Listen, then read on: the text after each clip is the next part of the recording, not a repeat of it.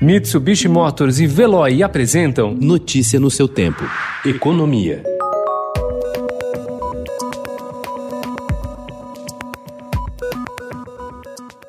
Gestoras de grandes fortunas brasileiras estão ampliando a oferta de fundos voltados à sustentabilidade. Impulsionadas pela maior demanda no mercado global por investimentos em causas verdes, administradoras de recursos estão migrando suas carteiras de negócios e estruturando novos produtos direcionados pelos critérios ambiental, social e de governança, ESG na sigla em inglês. Com cerca de 30 bilhões de reais sob gestão em fundos verdes, o Brasil ainda engatinha se comparado ao mercado global, que administra quase um trilhão de dólares em fundos sustentáveis.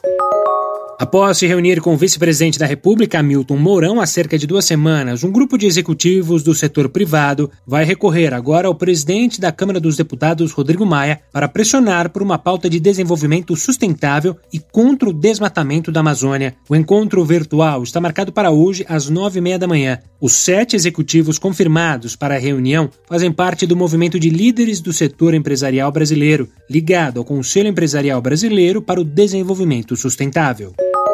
A disputa por mudanças no teto de gastos se transformou numa verdadeira guerra dentro do governo. Tentativas de flexibilizar a regra que amarra o crescimento das despesas à variação da inflação têm partido de integrantes do próprio executivo e servido para encorajar parlamentares e entidades na defesa por mais gastos. Lideranças do Congresso já se articulam para buscar uma alternativa para elevar investimentos em infraestrutura nesse e nos próximos anos. Em outra frente, uma coalizão de 230 30 organizações da sociedade civil se movimenta para derrubar o teto como resposta à pandemia da Covid-19.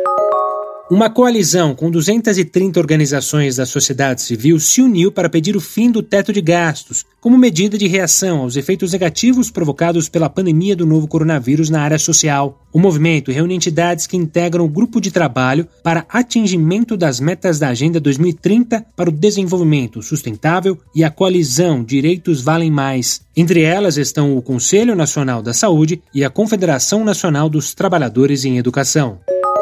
Os últimos 12 meses foram uma corrida de obstáculos para a Via Varejo, dona da rede líder em eletrodomésticos no país, a Casas Bahia. Depois de passar três anos à venda pelo grupo francês Casino, a empresa ficou defasada e viu a concorrente Magazine Luiza ganhar espaço e se tornar referência em tecnologia e atendimento ao cliente. O último ano foi uma maratona para recuperar o terreno perdido. Depois das mudanças internas, a atual direção lançou ontem o um novo desenho da marca marca da Casas Bahia para ir atrás de um público novo, a alta renda. Notícia no seu tempo. Oferecimento Mitsubishi Motors. Apoio Veloy. Fique em casa. Passe sem filas com o Veloy depois.